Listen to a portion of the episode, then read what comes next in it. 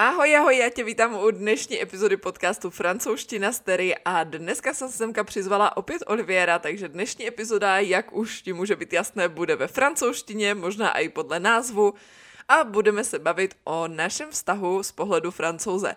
Z mého pohledu totiž toho víte už spoustu a já jsem si řekla, že by bylo fajn i znát Olivierův názor, že jo, nejenom na to, jak probíhal ten vztah na dálku, co jemu z pohledu nejenom teda jako cizince, francouze, ale i jako muže přišlo právě jako super, co mu přišlo zase špatně na vztahu na dálku, jak by porovnal vztah s Češkou v porovnání ve vztahu s francouzskou, a jestli si vlastně vůbec myslel, když odjížděl tehdy z Česka, že to přežijeme. A vlastně budeme dneska spolu natáčet tuto epizodu. Nezapomeňte, že pro ty, kteří úplně tak ještě francouzsky neumíte, tak máme na našem Hero Hero francouzština stery celou epizodu vlastně přepsanou do francouzštiny a samozřejmě i přeloženou do češtiny, takže to můžete sledovat, můžete se z toho naučit spoustu slovíček, vidět francouzské konstrukce věty a samozřejmě si poznačit z toho i nějakou hovorovou francouzštinu. Tak jdeme rovnou na to. Salut Olive, ça va Salut, ça va et toi Merci de, de m'inviter sur ton podcast aujourd'hui. De rien. Ça fait toujours plaisir d'être là. Donc aujourd'hui, on va parler de quoi du coup? Aujourd'hui, on va parler de notre relation, euh, surtout la relation à distance, de notre relation encore en République tchèque quand tu étais là pendant l'Erasmus. Et en fait, euh, comment ça s'est euh, développé jusqu'à aujourd'hui? Bah écoute, avec plaisir. En plus, c'est la Saint-Valentin, donc euh, ça tombe bien. Puis moi, personnellement, j'en ai jamais trop parlé, donc euh, bah, si tu veux, tu peux me poser toutes les questions. Il faut savoir que j'ai rien préparé. Et puis, c'est un plaisir euh, d'en parler. C'est vraiment, je crois, la toute première fois que, que j'en parle. Toi, tu en as déjà parlé, mais c'est toujours sympa de faire ça à deux, donc avec grand plaisir. Ok, donc pour commencer, est-ce que tu peux me dire, lorsque tu es venu en République tchèque pour faire tes études, est-ce que tu pensais que tu pouvais tomber amoureux et rencontrer la femme de ta vie? Ben, En fait, euh, quand je suis venu, euh, j'avoue que je pensais pas très clairement que ça pouvait arriver. J'étais pas fermé à ça.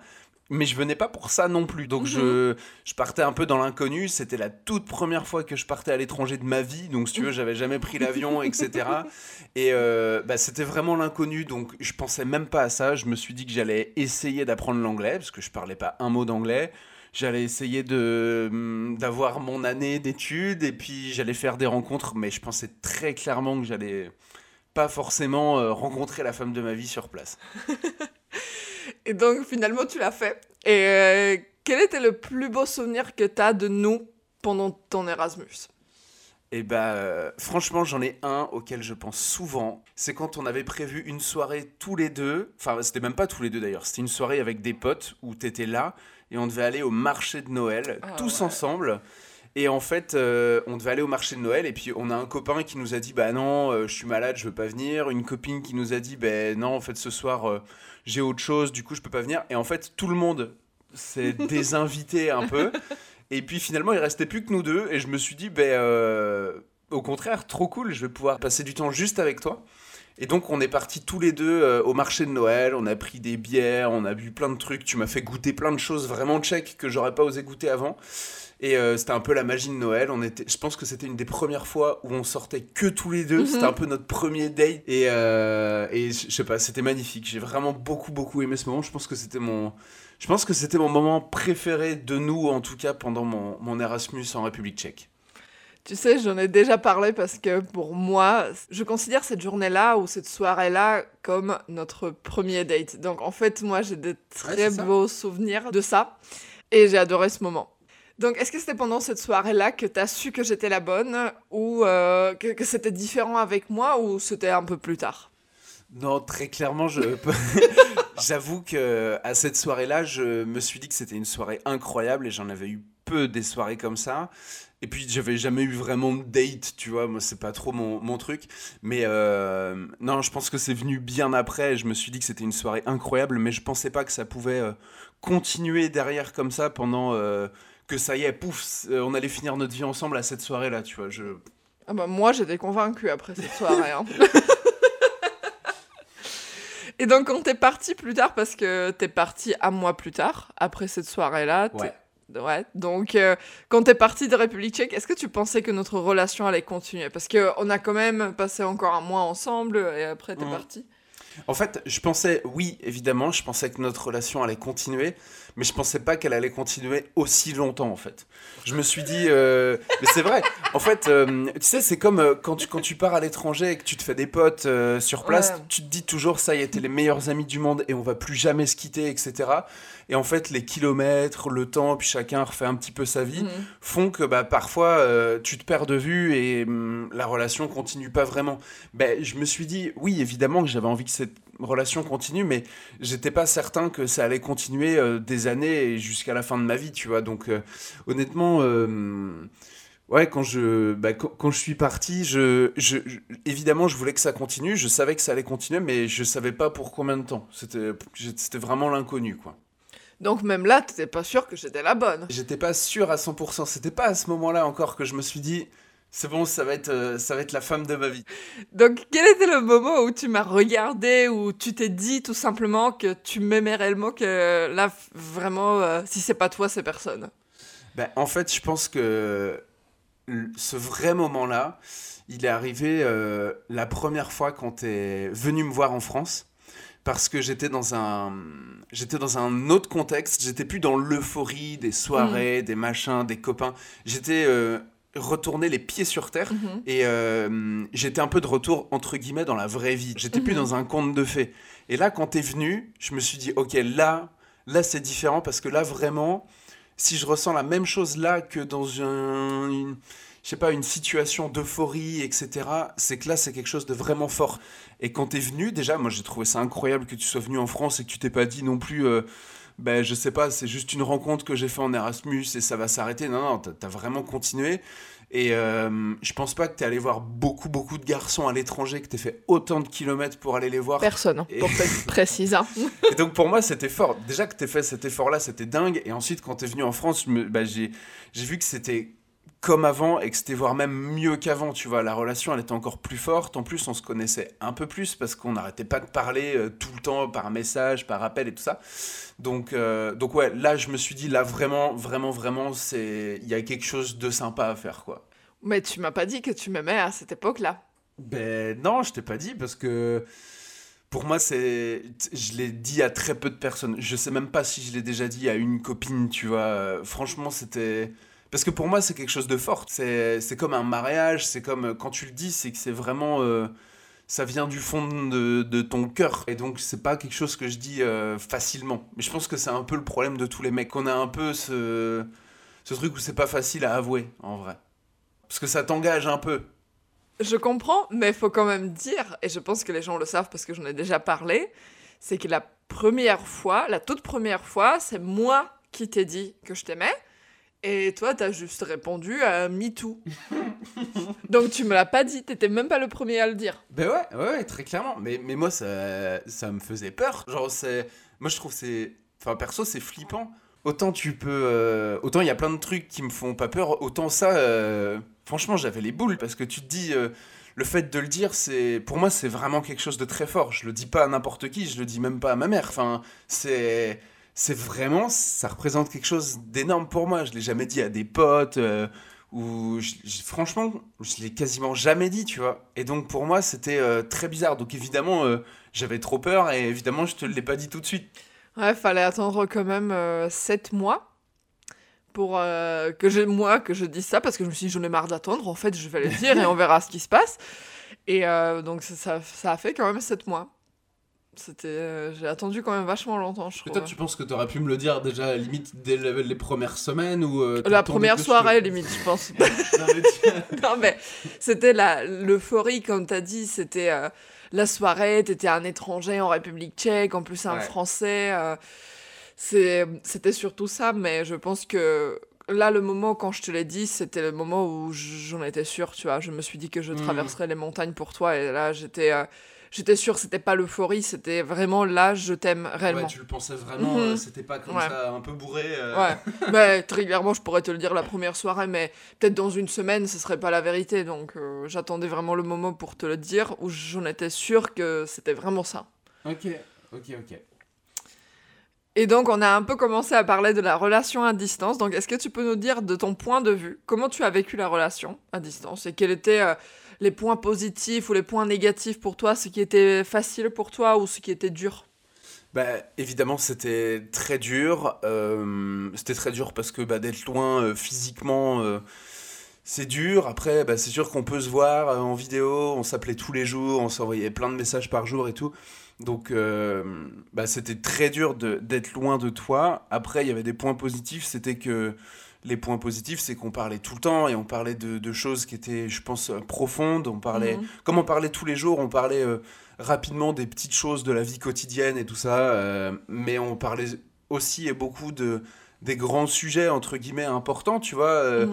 euh, j'en sais rien, des enfants, de déménagement, de machin, du mariage, de de qu'est-ce qu'on fait si demain on est ensemble. En fait, on a on a parlé de plein plein plein de choses et ça c'était cool et, et j'ai trouvé ça sympa euh, après, si c'était à refaire, euh, franchement, si c'était à refaire, je pense que je referais pareil, même si c'était très très dur, parce que hum, je pense que c'est là où tu sais si t'es vraiment fait pour être ensemble. Parce que mhm. si tu restes ensemble alors qu'on a vécu euh, des années, on a vécu au moins deux ans, ouais, où on était loin de l'autre, et si ça, ça tient, bah, c'est que déjà c'est une belle épreuve. Mhm. Donc peut-être que si on n'avait pas eu ce moment-là, on serait peut-être pas là où on est aujourd'hui. Je sais pas. Je pense que de toute façon, on n'avait pas le choix, donc c'était comme ça et pas autrement.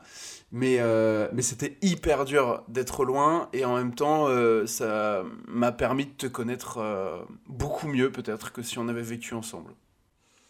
En plus, je trouve que on a vécu, même pendant ces deux ans qu'on était à distance, on a vécu ensemble les choses que les couples vivent, mais plus tard dans les années qui viennent, mais pas tout au début de la relation. Perdre des parents, la, les examens à l'école qui sont très importants, les premiers jobs. En fait, vraiment les, les moments un peu.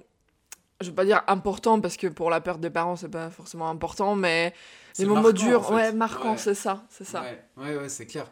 Et puis, ce qu'il y a aussi, c'est que ce qui a encore plus renforcé ça, c'est que après cette période, on a fait tout l'inverse parce que quand tu es venu déménager en France, moi j'étais euh, dans un logement euh, étudiant de l'État, en fait, un tout petit logement, j'avais... 17 mètres 18, mètres carrés. 18 mètres carrés.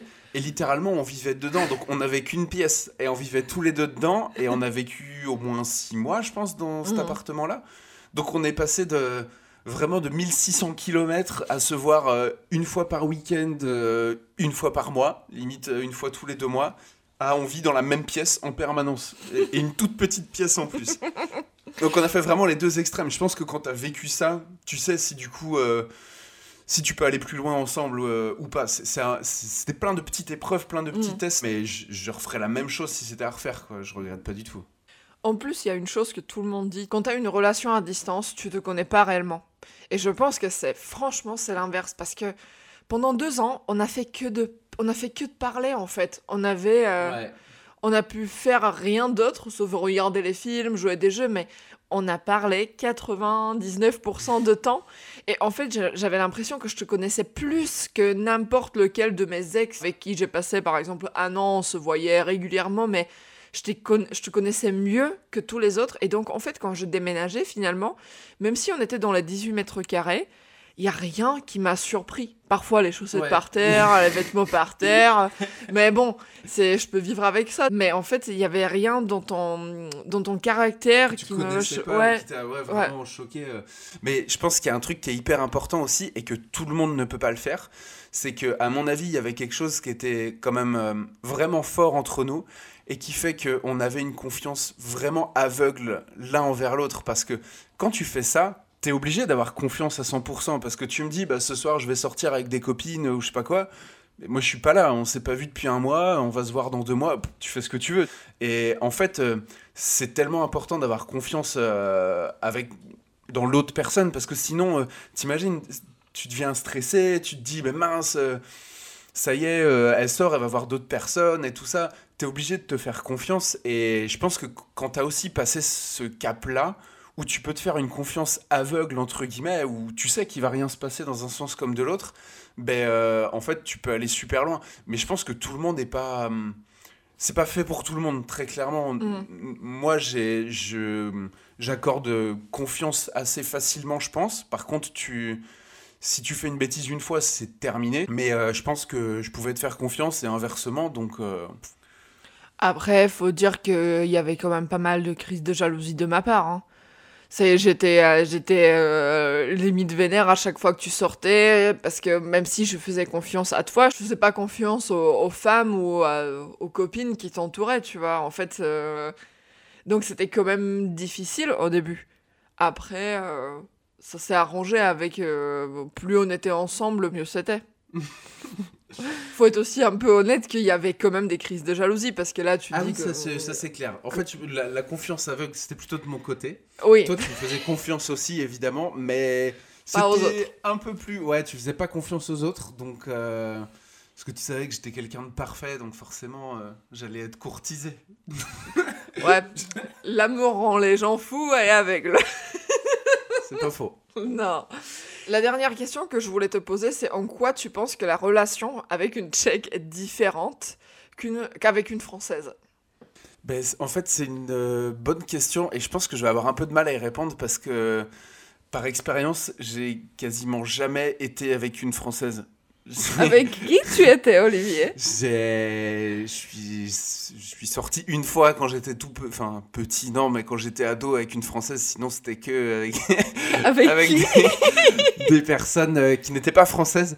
Mais je pense que la différence, euh, ben, en fait, il se retrouve dans le caractère euh, qui est un peu différent par pays parce que t'as pas la même culture. Je pense que quand tu sors avec une japonaise, une africaine, une tchèque ou une française, on a tous des traits de caractère euh, qui sont différents.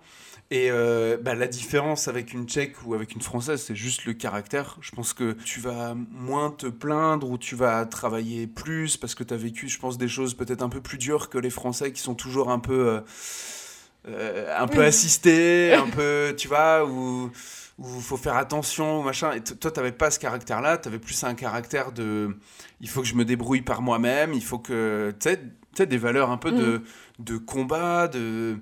Je sais pas, de. Je, pense que c'est ça qui était différent, et, et moi, de toute façon, je me serais jamais vu avec une française parce que c'est p- c'est pas des valeurs que, que je cherche trop, donc. Mm. euh, mais c'est très difficile pour moi de comparer, j'avoue que là. Je sais pas trop quoi te dire. Ouais, après, il y a aussi une chose que, par contre, t'aimes pas trop. Et tu t'es rendu compte que ma maman le fait aussi, toute ma famille le fait aussi, c'est qu'on parle vraiment fort. Ah oui, ça c'est vrai. Moi je suis quelqu'un qui est très calme et très posé et très. euh, J'ai besoin de calme, j'aime bien, le, bien le silence et tout. Ou la petite musique, tu vois, douce. Mais alors, mais parfois quand tu parles, mais tu parles fort, mais très fort. Et nous on n'est pas habitué à ça. On n'est vraiment pas habitué à ça. Ouais, mais mon papa m'a toujours dit qu'il faut que je me fasse entendre. Ouais, que tu. pour t'affirmer un peu, pour qu'on t'entende et que tu. Ouais, mais pour que les gens m'entendent, tu vois. C'est Oui, ça aussi. Quand on est à côté, je t'entends dans la voiture. euh, Ouais, mais après, c'est- une habitude. Mais, mais même si parfois j'ai l'impression que tu m'entends pas et je suis à côté, je parle fort. Hein. Non, mais je pense que. à Un mon sourd d'oreille. Hein, Non mais t'as raison, mais je pense que c'est pas juste dans ta famille, je pense que c'est très, euh, c'est très chez les Tchèques. Je me rappelle une fois, je t'avais accompagné chez le coiffeur en République tchèque. et on est rentré dans le salon de coiffure, bon c'était un salon de femmes, hein, donc il y avait que des femmes tchèques. Mais, mais le, le bordel dedans, mais tout le monde criait, mais parlait, tu vois, mais vraiment fort. Et ça m'avait choqué. En France, tu rentres, t'entends la petite musique de fond, euh, t'entends le bruit des tondeuses par-ci par-là. Mais vraiment, là, on rentrait, on a l'impression que c'était un café, tu vois, où tout le monde parlait hyper fort. Et ça m'a. Ouais, ça, j'avoue que ça m'avait un peu surpris. En même temps, je me dis, bon, bah, c'est comme ça, de toute façon, je vais pas la changer. euh, c'est dans sa nature, et voilà, c'est comme ça. Après, je pense qu'on peut, on peut jamais dire que toutes les femmes françaises sont comme ça, toutes les femmes tchèques sont comme ça. Non, évidemment, évidemment. Mais je pense qu'il y a une différence quand même qui revient très souvent, et c'est que euh, les femmes tchèques, ou moi en tout cas, on est très dans l'action. Qu'il faut qu'on bouge maintenant, on va faire ça, on va Ouais. faire ci, on va faire ça. Et on parle fort, on est un peu dynamique. Ouais. Et je pense que les femmes françaises, c'est un peu plutôt calme, euh, vas-y, on a le temps, Bah, on n'est pas pressé. C'est évidemment pas une généralité, mais je pense que. Ça revient quand même générale- souvent. hein. En règle générale, c'est. Je suis d'accord avec toi. Je pense que c'est c'est plus comme ça. C'est plus la différence entre une française et une tchèque. En tout cas, merci beaucoup d'être venu, même si euh, tu t'es juste déplacé vers le- mon bureau et voilà. C'est pas comme si on vivait pas ensemble. C'était loin. Mais merci beaucoup d'assister à mon podcast. Euh, merci pour tes réponses euh, honnêtes. Même moi, j'ai appris quelque chose, donc c'était très intéressant. Avec grand plaisir. euh, c'est cool si t'as appris des choses. Et j'espère que bah, c'est même sûr de toute façon que les gens qui nous écoutent ont appris des choses aussi. Mais comme quoi, c'est pas infaisable d'être avec quelqu'un à distance. C'est clair que c'est dur. C'est très dur. Faut être préparé à ça. Faut avoir confiance. Il y a plein de choses. Mais. Euh, mais franchement, ça peut rendre la relation encore plus forte et encore meilleure. Faut pas, faut pas que ce soit un frein non plus. Si je mhm. devais conclure, euh, mais c'était cool en tout cas. Merci de m'avoir invité. J'ai passé un bon moment et puis j'espère que, que, ça plaira aux gens. N'hésitez pas à mettre un petit commentaire ou des petites étoiles euh, sur, euh, sur le podcast parce que ça nous fait super plaisir. Ça nous fait monter un petit peu pour avoir plus de gens qui nous écoutent et c'est toujours, c'est toujours agréable. Parfait, merci beaucoup à toi, merci beaucoup à tous et je vous souhaite une belle journée. À bientôt. Salut à tous, bonne journée, ciao.